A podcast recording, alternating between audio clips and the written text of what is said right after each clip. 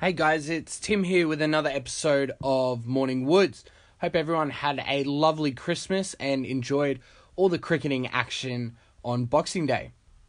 Look, it was quite a slow day um, yesterday, and the deck had a lot to do with it. It was qu- it was quite slow. I don't want to say too paced because I think it was slow the whole time. Can't remember seeing too many jag up or anything like that. Um, but for all you conspiracy theorists out there, get your tinfoil hats on because this one's going five days.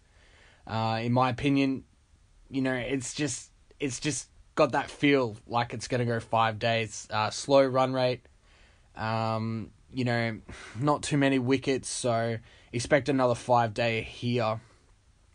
Um, you know, there was only really one person that took advantage of the conditions today, and that was Dave Warner. Looked uh, obvious from the start that it was going to be easiest to score with the new ball. Uh, having a nice hard ball, David Warner going out with the intent to really take it to the uh, Poms. There, there was a lot of discussion, a lot of chat uh, between the third and fourth test. Um, so Warner, you know, um, backed it up uh, with his performance uh, yesterday. Um, and it was, it was you know, it was hard. It, it wasn't easy, and others struggled to really get into a rhythm. Uh, you know, so Warner's performance is is that much sweeter for him, I suppose. You know, Bancroft had a solid start. Uh, you know, LBW to Woakes, he was out for 26 off 95. And also Khawaja just didn't look comfortable either. Pardon me. Uh, you know, he hasn't looked comfortable all all series, to be honest. Uh, he was out edging one uh, to Bairstow caught behind 17 off 65. But the story of the day, of course, uh, was the uh, David Warner non dismissal, uh, caught off a no ball on 99. Now, the lead up was quite interesting. Uh, Bancroft was dismissed uh, just prior, and England were just bowling real negative, uh, you know, 7 2s and sometimes 8 1 fields to Warner. And really, they were just hoping for that Warner kind of nothing shot where he just punches his bat, doesn't know if he wants to play it cross bat, doesn't know if he wants to play it straight bat and tuck it around the corner. Uh, you know, and, and the plan eventually worked. You know, it took him ages to get through the 90s and, you know, they got his little brain explosion, that, that shot that, you know, they, they've been planning on. We saw it at the Gabba, very similar shot, very similar dismissal.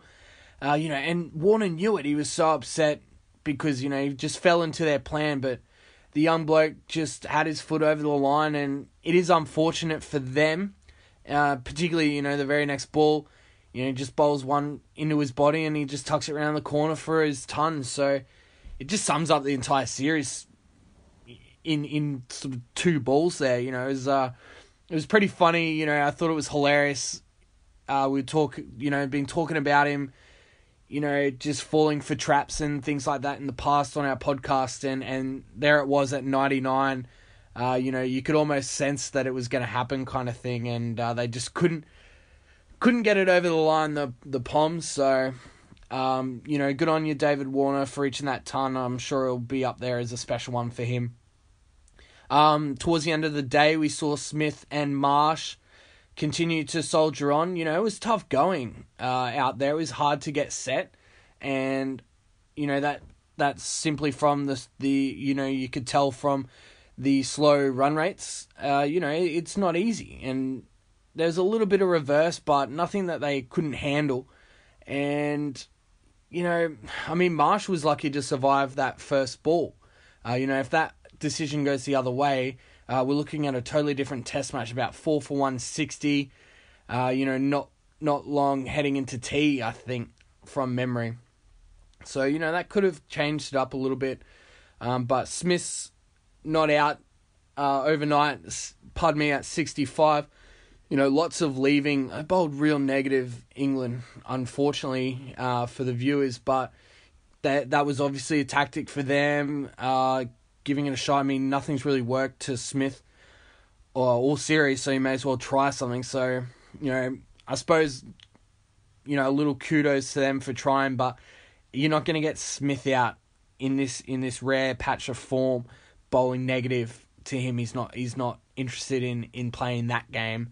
So, you know, if they continue that uh, this morning, it, it's going to be a long day for them. I think Smith is sort of black caviar odds to ton up uh, today. Uh, yeah, Marsh is looking solid, so you know he could be a good good partner. Um, we might, you know, they look pretty set. It was it took a while for them both to to get set, but they'll have to reset today. Um, you know, get back into it. Uh, so we might see it slow in the first sort of hour, but particularly if no wickets fall, we should expect to see the run rate sort of come up if both batsmen are, are set. Um, you know, for the Poms, I mean, the bowling was okay. Um, that Marsh wicket, um, you know, I just mentioned a second ago. You know, you, they're looking at the barrel at what, four for one sixty. Not you back England or England would back themselves to knock them over under three hundred at that sort of, um, at that sort of part of the game. So, you know, just something like that. They did peg it back that fast run rate at the start, but it was through negative negative field placements, negative bowling. Uh, lots been said in the media today by former English quote unquote greats um, about the just such the reactive cap captaincy and things like that. I mean, they're trying things. You know, they've already lost the series. You know, they we've seen their their plan Bs and Cs and Ds not work uh, to Smith and the like. So, you know, they're trying something, but it's just not aesthetically pleasing, I suppose. Um, but you know, it's not a bad tactic to players like Khawaja. You know, he just kept ed like, well, not he didn't edge it all the time, but just kept pushing at it, kept playing and missing. Didn't know whether to leave it or play it. Um, you know, for a guy like Khawaja, that's a good tactic, and even Warner, but not Smith. He's he's not interested in that sort of stuff. Um, so that recaps uh, yesterday's um, day one at the Ashes. Uh, hopefully, we'll see a more entertaining game, but I reckon Steve Smith to ton up and hopefully get uh, Australia get a few quick wickets towards the end of the day's play. Uh, as for the Big Bash, we saw a low scoring but a very exciting clash between uh, the Perth Scorchers and the Melbourne Stars. Um, Perth prevailing in the end, um, despite only posting 142. And if I had to make a choice, I think Melbourne lost it over Perth winning it. Um, you know, both sides had their moments, but really the difference was only one person. That's uh, AJ Tye, and I'll speak a little bit about him later on. Um, so Perth batted first, and they were three for ten at one stage, and early wickets never help in in twenty twenty cricket. You know, uh, it's really hard to rely on those middle order batsmen who are basically put in there to really be there in the last overs, not try and build an innings. Uh, so Cartwright was actually batting three for them, which was quite interesting. I mean, he's he's a solid bat, but is he a three? Uh, is he someone that you can depend on uh, long term? We'll wait and see. He ended up getting 50, I think it was 58, paired with Voges for 35, but they just weren't striking the uh, striking at a high enough rate uh, you know, to to get a formidable target. And they were looking down the barrel of less than uh, um, six runs and over uh, until the late hitting from Agar really helped him. Uh, in the end, you know, they they he at least gave him a chance to defend, and they ended up getting what six for one forty two off their twenty when it was looking like one twenty, uh, sort of at the twelfth or thirteenth over there. So it was good, good hitting by Agar, one of my favorite Australian cricketers. Um, but and also Perth are known to defend these small totals. It's not they've they've defended I think one seventeen or one twenty seven or something like that uh, recently, uh, last season or the season before. So you know it's not out of their realm of capability. They've got some quality bowlers, uh, and they're even missing uh, Behrendorff as well. So. Um, you know, they would have backed themselves at 142 to, um, you know, get the job done, and they did. Um, as for the Melbourne bowlers, you know, Faulkner took early wickets. Um, you know, in their first game against the Brisbane Heat, he only bowled one over, and that was the first over. Uh, this, you know, this innings, he, uh, this game, he played more of a part as a bowler. So, I think it was more a strategic matchup uh, issue that he didn't get many overs in the in the first game against the Brisbane Heat. Uh, so, n- not too worried there for him. Uh, and another one of my favourites, Michael Beer bowling early again. Uh, he ended up with uh, one for 14 off four overs, and he's just doing a job. He's you know, not, he's not going to be in the headlines or anything like that, but he's just doing a job. He knows what he's about. He knows he needs to tie up, um, you know, and try and jag a wicket. He's not trying to take a wicket every ball. He's trying to put the pressure back on the batsman. It's it's great, great watching.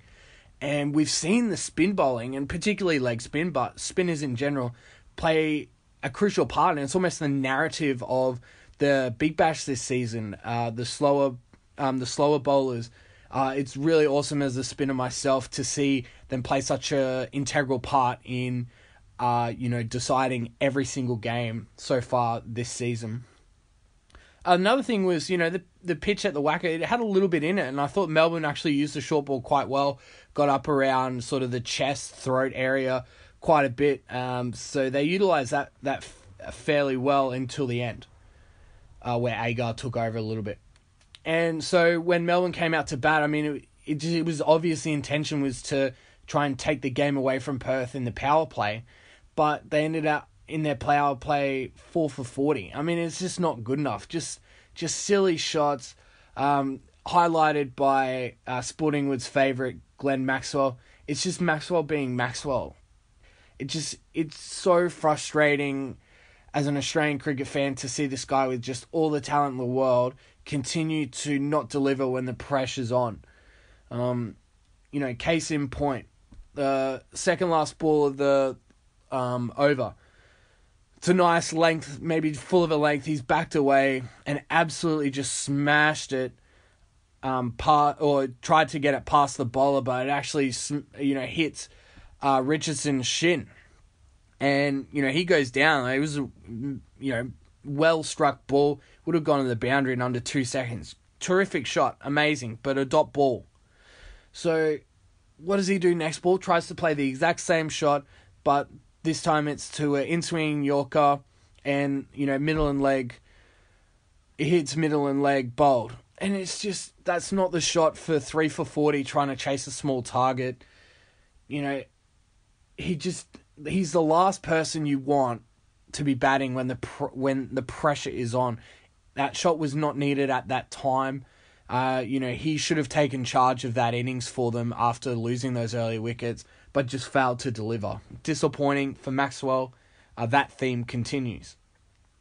Um, just wanted to point out another few um, batsmen for the Stars. Stoinis was out to a sensational catch from Cartwright out in the deep. Uh, you know, diving forward. That you know that takes a lot of skill, a lot of training. So don't underestimate how hard that catch is to take. It was an awesome catch. One of the it'll probably be the catch of the tournament, I think. Um, and another key bit of fielding was uh, Adam Voges' run out of Quiney, and that's when they really that was the key partnership between uh, Quiney and um, oh, who am I thinking of? Qu- uh, Quiney and Faulkner at the end there. They were almost trying to peg it back. The runway was coming down and then they just try and go for a quick single, and Vo just had all the time in the world, made sure of it, direct hit, wasn't even in the frame, Quiney, and that put put an end to the to the fight back from the Stars, and from that point on, I think it was in the sixteenth over, um, it was kind of never in doubt for the Scorchers. For the bowlers, mentioned him before, AJ Tye, man, oh he wasn't man of the match. I think Cartwright ended up getting man of the match for rescuing the Perth innings and his spectacular catch. Um, but Tye ended up with five for 23. I mean, what can you say about him? He's an incredible talent. Uh, you know, every ball is different from him. You don't know what you're going to get. Uh, you don't know what's coming. The batsmen don't know what's coming. They've got no idea what's going on. And another thing he did well, I mentioned Melbourne did it well also, was that he used the short ball really well. And that, usually his change up is a slower ball or you know, a slow bounce or something like that. But he really got up to sort of mid 130s, really troubled them uh, with the short ball at times.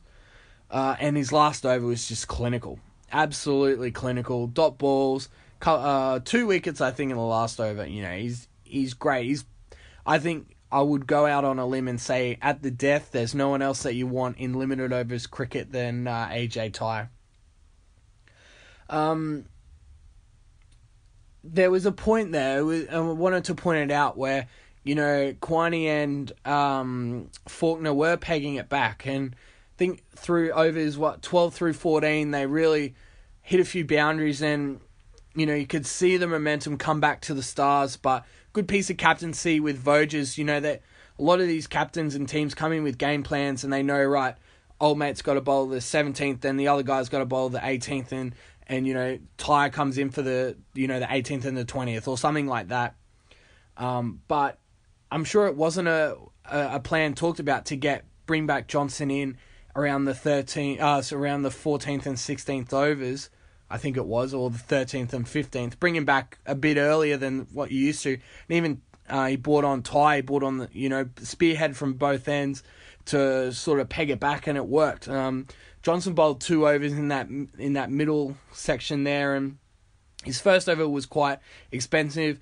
Um, that was the fifteenth, I think, and then um, Tye bowled the sixteenth, and that was um, the run out, and that kind of all ended uh, uh, the Stars' chances. And you know, it's just good to see that there's still a little bit of um, thinking by the captain uh, during the game, where it's they're not sticking to structures that was the point for me that, that turned it all around uh, for Perth. So a good bit of captaincy by Voges there um, to put them back on the uh, you know back on top uh, heading into the death overs, and he made sure Tye had one over left uh, and bowled the last, uh, and it was never in doubt um, from the last over.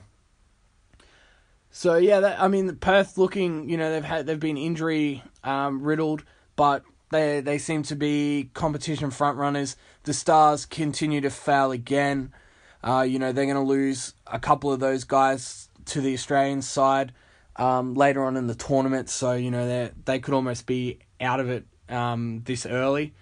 Uh, the big news out of the Big Bash is uh, Queensland's favourite son, Chris Lynn. He, he's going to return to the lineup tonight against uh, the Sydney Thunder. Looks like it's almost sold out in Brisbane, so hopefully the, there'll be a good crowd to watch the Bash brothers go around. Uh, you know, obviously him and McCullum. So that pretty much wraps up uh, today's episode. Hope everyone enjoys their day. Hope too many people aren't going to work like I am. Uh, enjoy the Ashes and hopefully you guys continue to support the Big Bash. Should be a great game tonight between the Sixers Oh, sorry, between the Heat and the Thunder. Don't forget to uh, give us a like on Facebook, our Sporting Woods Facebook page, and also give us a follow on Twitter. Our handle is at sporting underscore woods.